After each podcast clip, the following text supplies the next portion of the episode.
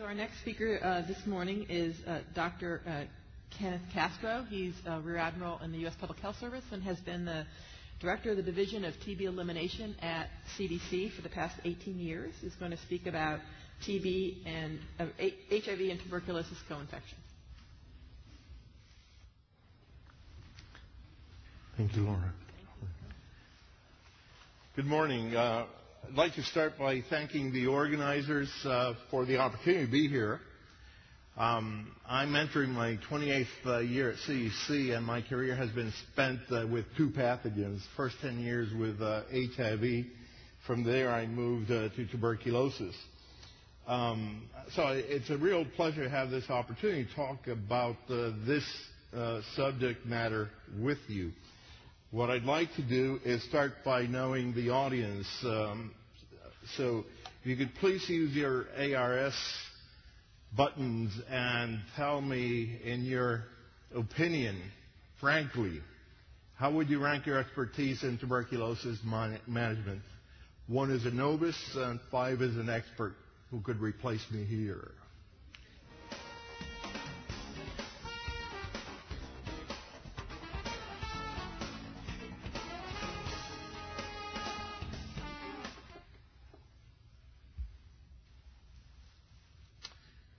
Okay, so I have some work to do uh, to uh, turn uh, the uh, large number of you into uh, category five. Um, so, but this is actually very useful to me because I'll know uh, what to spend more time on rather than try to gloss over some of these other subjects or points that I'd like to make. so I have an outline in store for you.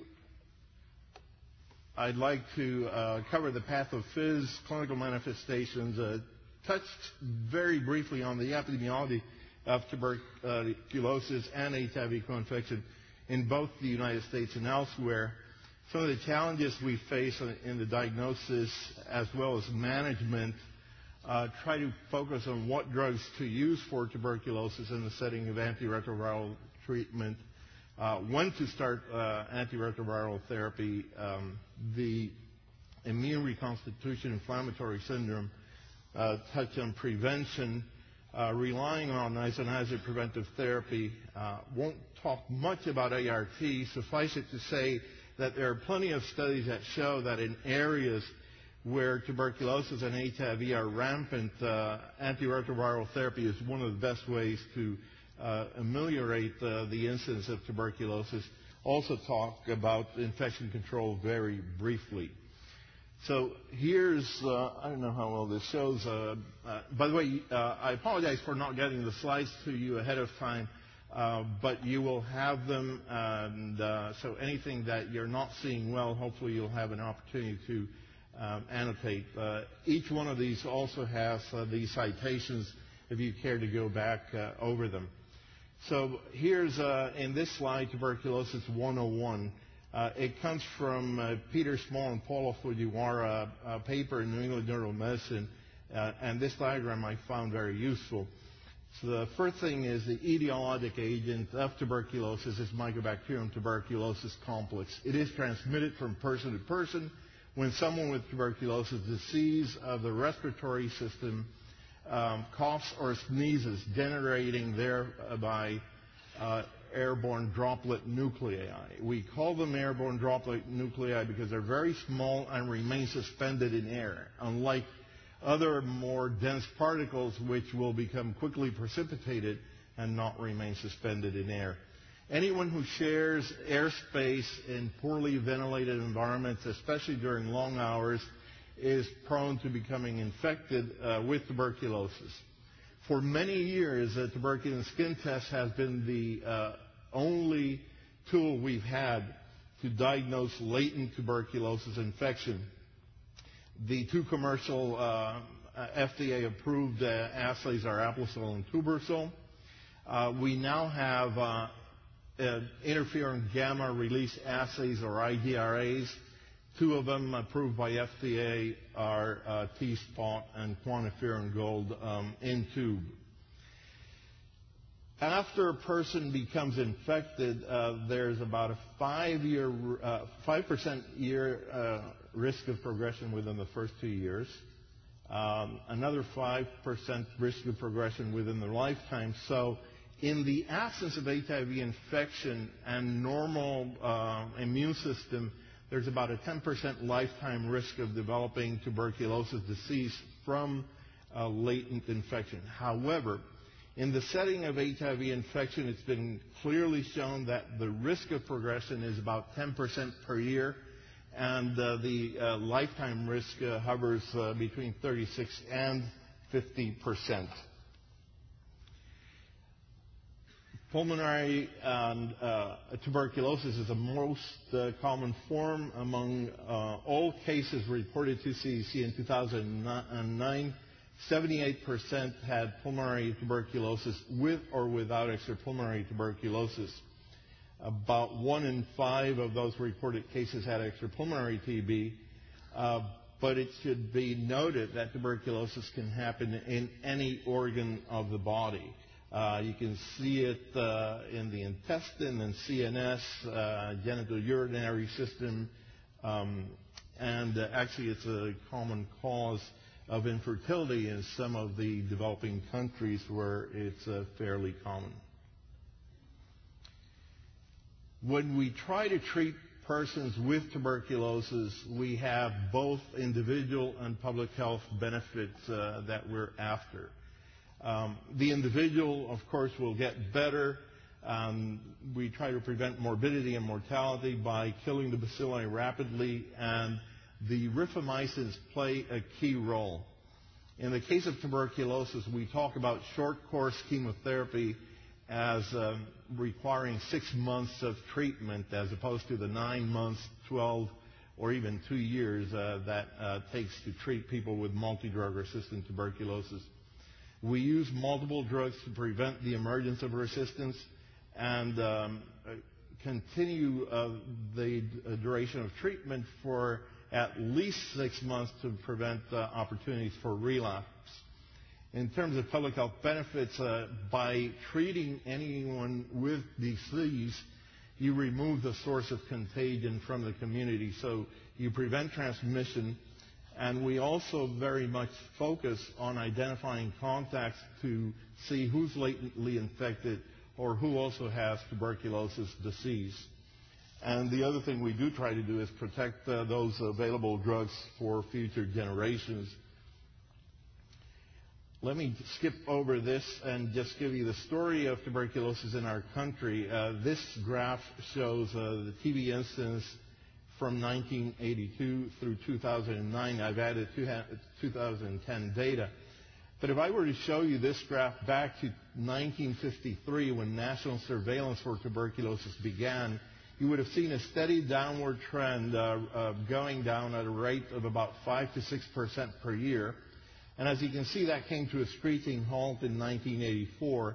And from 1985 to 1992, we had an unprecedented resurgence of tuberculosis in our country, driven by the HIV co-epidemic, by the occurrence of multi-drug resistant tuberculosis, institutional transmission, immigration from countries where TB is very common, and from an infrastructure that was weakened by a premature declaration of victory over tuberculosis.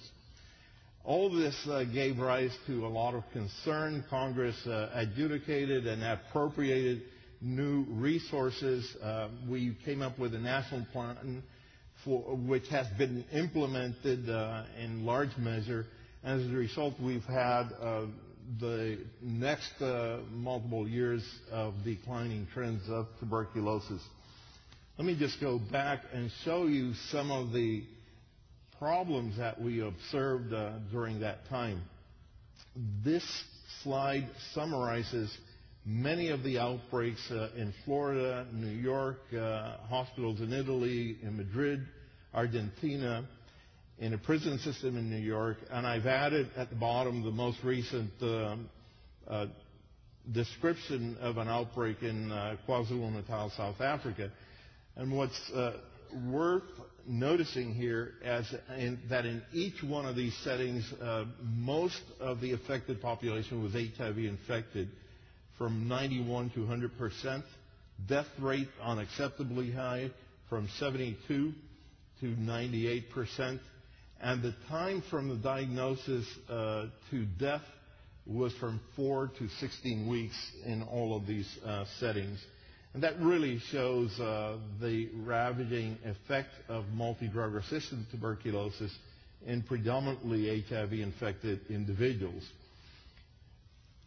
Since uh, the uh, decline of tuberculosis, we've also seen a concomitant decrease in the number of HIV co-infected persons who are reported with tuberculosis. These two graphs show all ages uh, in blue and ages 25 to 44 in red. So you see that it's been about halves from about 30% to 15% in the 25 to 44 age group. However, the situation in the world is quite different. Uh, in um, the regions of the world uh, that uh, are classified by the World Health Organization, uh, these are the six regions uh, Africa, Southeast Asia, Western Pacific, Eastern Mediterranean, Europe, and the Americas. You will see that very recently in the 1990s, TB trends were going up and only recently leveled off, driven by the HIV epidemic in sub-Saharan Africa. Also in Eastern Europe, there was about a 40% increase in the 1990s, more recently leveling off. Um, the situation in uh, sub-Saharan Africa is, is, shown here, uh, color-coded. The dark, um, what's this um, lilac uh, type color, uh, shows uh, countries with more than 400 uh, cases per 100,000. But what's really interesting is it, the percentages shown in there. If you go to TB clinics, you basically have an HIV clinic in disguise because uh, anywhere from 50 to 70 percent of individuals uh, attending the T, TB clinics are also HIV co-infected. Um, now moving from the epi to uh, clinical, the signs and symptoms of pulmonary tuberculosis are very nonspecific. Uh, productive prolonged cough, usually over three weeks, chest pain, hemoptysis, along with systemic symptoms such as fever, chills, night sweats, appetite loss, weight loss, easy fatigability. The challenge that we face uh, is a frequency and broad spectrum of other lung diseases among persons with HIV and AIDS, uh, the rapid progression of HIV-related tuberculosis, and possibility of transmission to others, as uh, you've seen from the outbreak scenarios, requiring uh, rapid diagnosis, and the effects of immunodeficiency on clinical symptoms and signs of tuberculosis. This particular slide summarizes most of the important information. I'm going to touch on some of it uh, subsequently. So in the diagnosis, one of the challenges is that while we've relied throughout the world on acid-fast smear microscopy for the diagnosis of tuberculosis, in the setting of HIV infection, especially in advanced HIV with uh, low CD4 counts, uh, you seem to have paucibacillary uh, tuberculosis, also, instead of those right or uh, left uh, or bilateral upper lobe cavitary lesions, you start having atypical radiographic manifestations and a lot of extrapulmonary tuberculosis. Then when it comes to management, you have the challenges of drug-drug interactions, especially between rifamycins and antiretroviral drugs, and uh, the um, presence of immune uh, reconstitution inflammatory syn- uh, syndrome. In the early HIV, primarily uh, normal CD4 count, TB presents as it would have in any HIV in uninfected person. It's in the advanced HIV that you start seeing all these uh, aspects that I'm talking about. This particular slide shows, take a look at the left-hand side. In HIV positive, the uh, 43% uh, were smear negative compared to 24% of um, HIV negative, uh, had uh, smear negative uh, sputum. This is early data coming out of Zambia and published uh, in 1993, but it, this is uh, some of the documentation for what I've uh, mentioned to you. The other thing is that in addition to being influenced by degree of immunity, uh, HIV positive persons are more likely than HIV negative to have isolated extrapulmonary localization.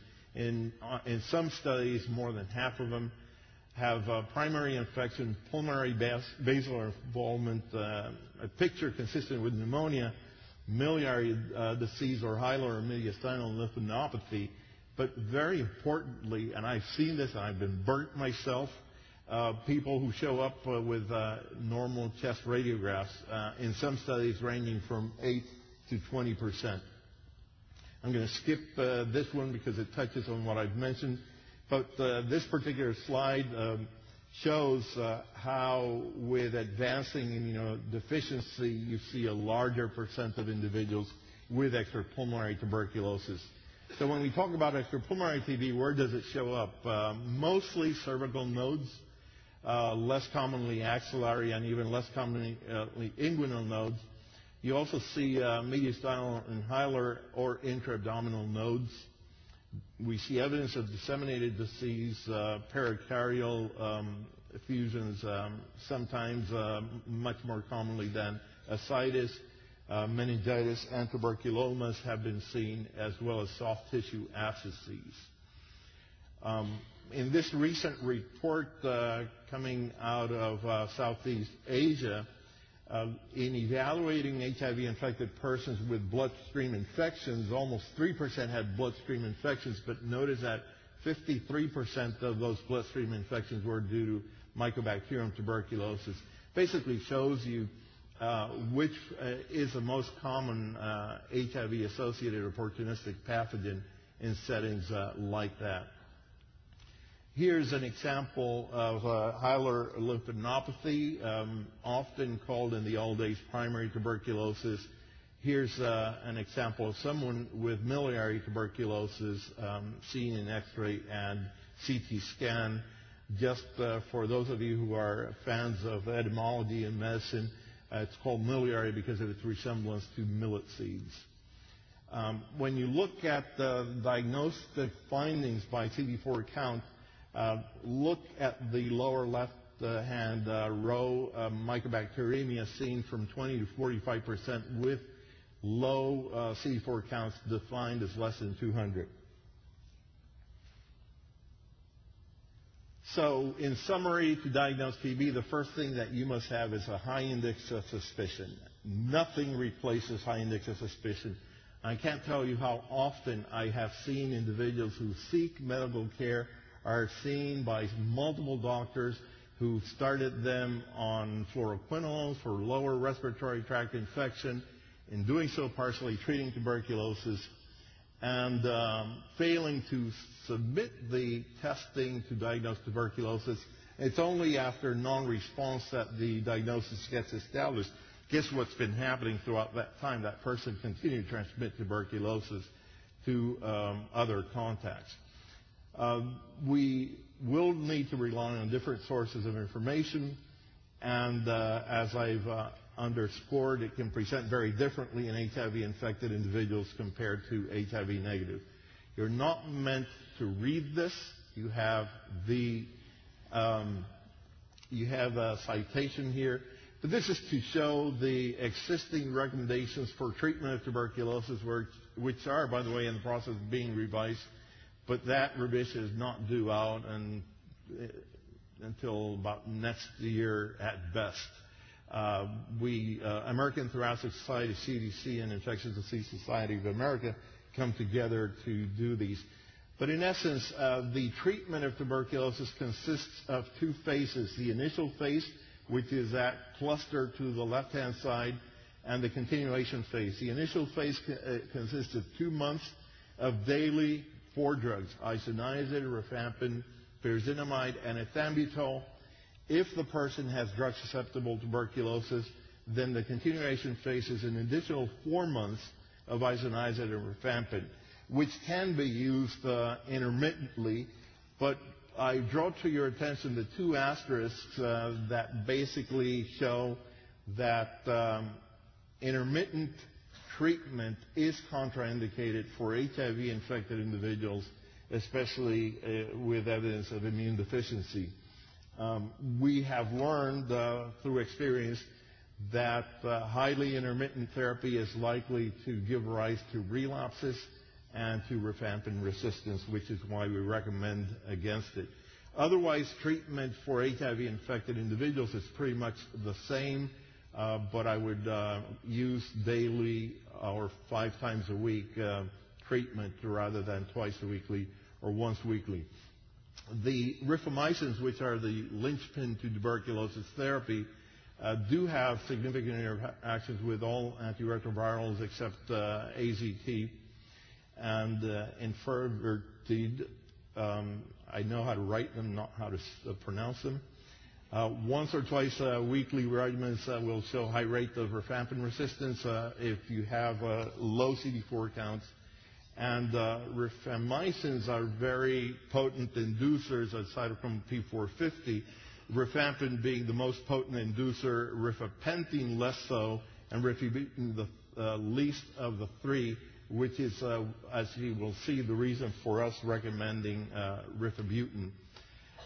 Here are some graphs, and basically what this shows is the increase in, um, uh, I'm sorry, the decrease in saquinavir, uh, ritonavir, indinavir, nelfinavir, lopinavir, and ritonavir, and amprenavir levels as a result of uh, co-administration with rifamycins, and uh, the less so with rifabutin.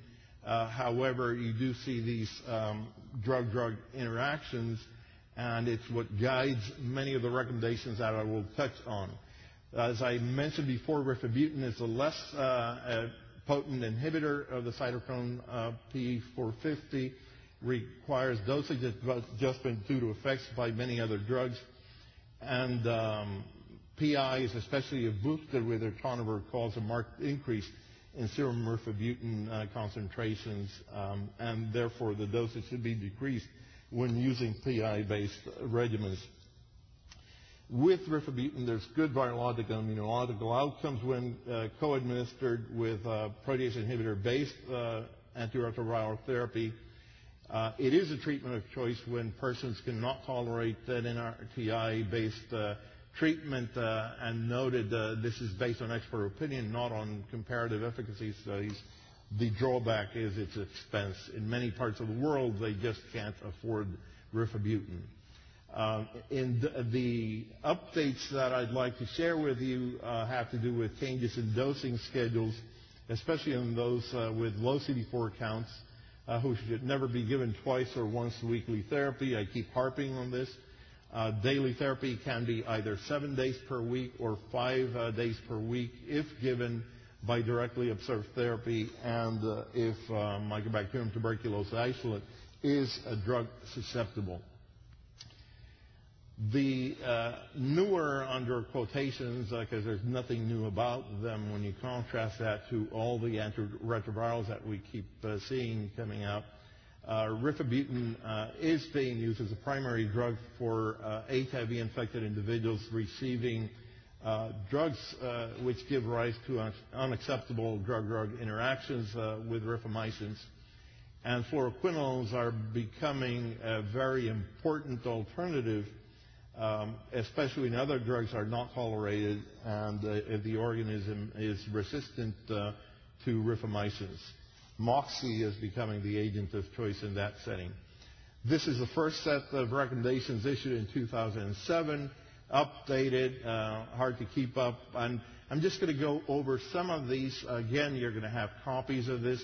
But by and large, uh, if you look at efavirenz-based antiretroviral therapy with rifampin-based, they seem to be well tolerated, low rates of discontinuation, uh, or PI-based ART with rifabutin-based, also low rates of discontinuation. The problem is nevirapine-based ART with rifampin-based. Um, TB treatment uh, where you are more likely to see hepatotoxicity uh, when used with isoniazid, rifampin, and pyrazinamide. Some other uh, changes uh, in the past, uh, we had not recommended changes in um, rifampin when co-administered with nevirapine. Now the new recommendation is to not co-administer with uh, nevirapine, especially given the availability of other choices. If you're using uh, Maraviroc, uh, then you would need to increase the dose to 600 milligrams twice daily when co-administered with rifampin. Raltegravir, you would need to increase the dose to 800 milligrams BID. Notice the column that says no change for the dose of rifampin in the middle section of the chart. As far as Amprenavir, Atazanavir, Indinavir, Nelfinavir, and Saquinavir should not be used uh, with rifampin. If you use uh, rifabutin with efavirenz, uh, then uh, you would need to increase the dose of rifabutin to 450 to 600 milligrams daily or in intermittent. And with etravirine, uh, there's no change. Uh, the daily dose of rifabutin would be um, 300 uh, milligrams. No change with nevirapine. Um, with fosamprenavir, atazanavir, indinavir, and nelfinavir, uh, the recommendation is to decrease the daily dose of rifabutin to 150 milligrams per day or if you're giving it thrice weekly, uh, use 300 milligrams uh, thrice weekly. If you're using rifabutin with uh, Kaletra or ritonavir with saquinavir, um, the, again, the dose should be decreased to 150 milligrams every other day or thrice uh, per week. So in summary, the rifamycins uh, for tuberculosis treatment in HIV infection can be, uh, infected persons can be safely added to almost any antiretroviral regimen. You did see, however, the uh, regimens that are contraindicated, um, and uh, every effort should be made to treat uh, with rifamycins to uh, prevent the relapses, increase the chances of treatment success for tuberculosis and minimize the length of uh, time uh, with uh, toxicities. One of the interesting components is that in some studies it's been suggested that six months may not be as adequate for HIV-infected individuals. Here at the very bottom, I show you the HIV-infected um, had um, a higher rate of recurrence than HIV-uninfected. So have a low threshold for continuing antituberculosis therapy longer than the six months um, and guide it by clinical response and culture conversion. What about uh, when to start the ARV uh, treatment for persons with TB? Well, um, in general, if you're dealing with someone who has low CD4 counts, almost uh, all ID physicians would treat for HIV uh, at the same time you're treating for TB. Uh, if the CD4 count is high, there are arguments both in favor to start uh, concurrently or to delay. Again, it's based on expert opinion. The best data come from a SAPIT study published last year showing decreased rates by um, initiating anti- antiretroviral drug therapy early during TB treatment rather than the sequential, which is uh, done later uh, in the game. And again, this is a busy slide, and you will have copies of it, but these are really powerful data. And last year at the International AIDS Conference, the result of the CAMELIA study in Cambodia also showed that the um, death rate was decreased by starting antiretroviral therapy at two weeks rather than at eight weeks of TB therapy uh, very importantly, 96.5% of survivors had undetectable HIV RNA. A word about uh, isoniazid preventive therapy. It's been shown to be mostly beneficial for PPD positive individuals, not necessarily for uh, PPD negative individuals. Um, the key is to rule out tuberculosis disease, which is a challenge here is an algorithm that has been recently published, tried in Southeast Asia, showing how the sensitivity of a cough of, of three weeks is only 33%. However, you increase that if you include cough or fever or night sweats of three weeks duration to 93%. Very importantly, the negative predictive value is 97%. So if you have this algorithm in that particular setting turns out negative, you can really rest assured that the person is unlikely to have tuberculosis and can use the recommended isoniazid regimens, which is recommended for nine months. Uh, I will show you some data, interestingly, that demonstrates that in some highly endemic settings, 36 months may be necessary. Six months is better than none, but uh, I'd rather wait, uh, use nine. Um, we have a new regimen that's still being evaluated in HIV-infected individuals of three months of isoniazid and rifapentine once weekly for three months for a total of 12 doses. It's just been shown to be effective in HIV uninfected individuals, presented uh, last month at the American Thoracic Society. Uh, this is a study from Botswana uh, published in Lancet, basically showing that in that particular setting, 36 months of isoniazid is uh, really key uh, in PPD positive or tuberculosis skin test positive individuals. In the tuberculosis skin test negative individuals, it looks like the heavy lifting is done by the antiretroviral therapy, and the prevention of tuberculosis is not as good as uh, for PPD positives. Um, the duration is limited in that setting. I'm going to skip over these. Um, pretty much covered all this and um, notice that uh, the uh, six-month regimen is uh, less optimal. Just to touch on immune reconstitution syndrome, what I will do for you is I'll make sure that I cover that during the workshop this afternoon. But this is happening anywhere between 8 and 30 percent of the cases, and there are diagnostic criteria. What's really important about an immune reconstitution inflammatory uh, syndrome is that it's a diagnosis of exclusion.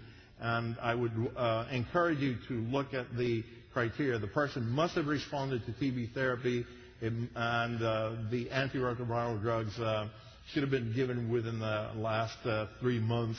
And there are major and minor criteria for um, the diagnosis. Uh, this is a complex table just to show that in congregate settings uh, there's a high risk of transmission, and it's the reason why we rely on um, infection control precautions. I just wanted to share two slides uh, with you. Uh, the, uh, this is a collaborative study done between CDC and HRSA looking in 2002 at all grantees and showing how less than 35% of persons uh, were receiving a tuberculosis skin test as recommended. And uh, we now have a collaborative study really focusing on uh, New York and California to improve that and hopefully get better outcomes. Resources for you. There are four regional training medical consultation centers in the country listed here, San Francisco, Heartland, uh, Southeast, and uh, New Jersey. And uh, you should feel free to call them at no cost to you. It's your taxpayer dollars at work. And I must acknowledge uh, the work done by others uh, who I borrowed liberally from for this presentation. Thank you for your attention.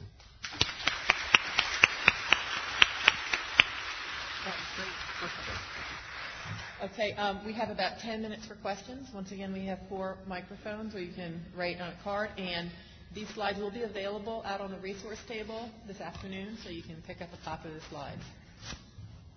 Um, good morning. I'm Dr. Wilbert Jordan. Uh, we test all of our patients for PPD. However, TB control in LA County lacks quantiferon. Uh, I don't. The first uh, patients we, we isolated, we isolated all of our known PPD positives, and we did a quantiferon, and all 25 were quantiferon negative. Uh, so my question is, one, what do you think of quantiferon? And two, we have patients who've been referred in who will come in with a note saying they're quantiferon positive, but when we do a PPD, they're negative, and they're on treatment. So where does this particular thing uh, work in our, argument, in our? So you're raising a really important question about uh, the use of um, interferon gamma release assay or the tuberculin skin test. Uh, the present recommendations that we have is to use one or the other, but don't try to use both. unless you have a very high index of suspicion that TB infection is present and you're really looking to establish that diagnosis. What you're seeing is very often in um, HIV-infected immunodeficient individuals, uh, they may not be as good in producing uh, interferon gamma release um, in the assay. And studies are still underway to demonstrate uh, the value of QuantiFERON in the HIV-infected population. Now, granted, the tuberculin skin test is also known to uh, be negative, especially in highly immunodeficient individuals. You see anergy uh, in there. But in the setting where you have one or the other positive, I would go back to what was your pre-test probability. If you think that that person was gonna, likely to be infected, I would act on any positive test, especially in the setting of HIV, which is the highest risk factor for disease progression. I give these individuals the benefit of the doubt. Um, but if we're looking for excuses for not acting, then I would uh, be careful about uh, using one test to uh, confirm the other. The, I know that California, especially San Francisco and, other, uh, and New York, have a lot of experience with quantiferon gold. I think the jury's still out, and we are still learning about how to best use these tests. Uh, but you're presenting one of the most common questions that we get at CDC and that these model centers are getting. I appreciate that. I wish I could give you a better answer, but studies are still underway. Uh, and the bottom line is don't use one to rule in or rule out the other. Okay, a quick question. If the patient from Mexico with a CD4 count of 500, undetectable viral load, positive PPD, negative chest x-ray, would you treat the patient? Absolutely. Well, with isoniazid, yes. Um, if you sent cultures out, I would wait till the cultures come back. Um, but uh, person has um, no symptoms, no fever, no night sweat, no cough, negative chest X-ray, and positive PPD, yes. If there was anyone ever deserving of isoniazid, was that per- it'd be that person. And can you talk a little bit about um, how to diagnose resistant TB, like gene, uh, genetic-based testing, PCR? Okay. Um, yeah, I, I didn't cover, um, if I had had an hour, I would have covered multi-drug resistant TB and some of the new uh, diagnostic tests. Um, in essence, there are nucleic acid amplification tests. Uh, GenProbe and uh, Roche um, make these uh, tests. They're very good and accurate, especially in people who have uh, radiographic findings. Um, we also, now when you talk about genetic testing, we also do genotypes of isolates to take a look at uh, the how identical are they um, in establishing relations uh, in clusters uh, to see if there's evidence of uh, community transmission. So that we're also doing with health departments. Uh, so I'm not sure if they were referring to that type of genotyping or to some of the newer testing. I should also say that there, there was a publication earlier this year in the New England Journal uh, talking about GeneXpert um, for tuberculosis, uh, which enables also rifampin uh, resistance detection by uh, genetic uh, testing, PCR uh, testing. Um, that test has been approved by WHO, is not FDA approved, and we're working with FDA. In fact, the reason I'm not staying here for the rest of this week, I'm going to be going to FDA to have a conversation with our friends there talk about what the guidelines say about how often you should be doing uh, TST or IGRA testing? Is it yearly? Is it a diagnosis? How do you decide which patients get more than one test? Um, I would I would only do it once for most of the settings in the United States in our clinics. However, if you tell me that this is um, that um, Mexican-born individual who's gone back home, or any foreign-born individual who goes back home, with likelihood of recurrent exposures, I would repeat them.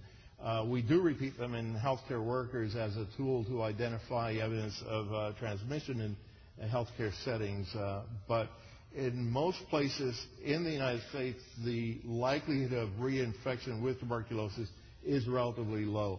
But I would, you know, I, I would be very cautious not to make that a blanket statement. It needs to be an individualized decision, and we've seen many individuals uh, from India who go back home repeatedly, and I wouldn't be repeating those. Dr. Marshall D'Souza, McGregor Clinic, Fort Myers. I Dr. Castro, thank you very much for that nice talk. I just briefly want to share with you my experience about tuberculosis. I went to medical school in India 1967 to 1972. We had a special session on tuberculosis and TB was taught to us. Practically it came out of my ears. I have seen tuberculosis affecting every part of the body. Tuberculous endometritis as a cause of sterility and a hyperplastic mass in the right iliac fossa. It's called, you know, hyperplastic tuberculosis. Uh, I had a patient almost 10 years ago, African American, 35 year old, good CD4 count, doing well, comes to the hospital emergency room complaining of fever and new onset atrial fibrillation. Chest x-ray normal. We admitted him to the hospital. Blood cultures negative. Sputum for AFB negative. Only chest x-ray showed a boot-shaped heart. I admit him to ICU. I get an ID consult because I'm an internal medicine physician. Mm-hmm. ID comes and starts him on broad spectrum antibiotic. Next day he develops cardiac tamponade. And my cardiologist was very kind enough to put a cardio, you know, pericardiocentesis catheter and we drained the pericardial fluid. We treated him with antibiotics and sent him home. In the meanwhile, I kept on telling my ID physician, you know, his blood cultures were negative, chest x-ray was negative, sputum AFB was negative. I kept on telling my ID physician, this smells and sounds like TB, TB to me. And we sent the patient home on antibiotic. And after a few weeks, I get a call from the uh, lab saying that his, uh, his pericardial fluid AFB was positive. Mm-hmm. So I treat him with four drug treatment. He was on a non-protease inhibitor uh, ART and he did very well. He was on Sustiva and Combivir and we treated him for more than one year with anti-tuberculosis treatment. We repeated his echo and this guy did fantastically well. So my point here is all physicians think of TB, TB, TB. Sputum negative, chest x-ray negative. Thank you very much. Uh, thank you. I appreciate it. Actually, what, what you've described is what I call the paradox of living in a low TB incidence country. What's happening is precisely that. Well uh, educated, certified uh, clinicians failing to suspect the diagnosis of tuberculosis. So the point that I tried to make early during the talk, you've exemplified on, and I thank you for that. Just two quick questions, quick answers. For treating latent TB, can we use twice weekly regimens in HIV? Um, you can, but I wouldn't. And, and what is the role of BCG vaccine in the United States? Uh, BCG is uh, reserved uh, only for settings uh, where uh, you have uh, someone who's unable to take preventive therapy and is continuously exposed to someone with tuberculosis. Secondly, for settings where the person is exposed to multi-drug resistant TB and whereby isoniazid and rifampin are not useful. Um, there's a third setting that I'm forgetting. By the way, uh, we are in the process of developing guidelines that are being issued uh, with the, uh, the Advisory Council for the Elimination of Tuberculosis. Barbara Seaworth was one of the key players in this. For many of us who are going to work overseas and are being exposed to tuberculosis, so preventive measures that include consideration of the use of BCG if you happen to be working in settings such as uh, KwaZulu-Natal, where they've had these outbreaks of extensively drug-resistant tuberculosis and where um, infection control measures may be inadequate. In that particular setting, I would uh, consider taking. However, underscore this is an HIV uh, conference. HIV is a contraindication of BCG because you get disseminated BCGiosis. Okay, so no BCG in someone with HIV infection. Right. Good. Okay, another two. Thank you very much. Thank you.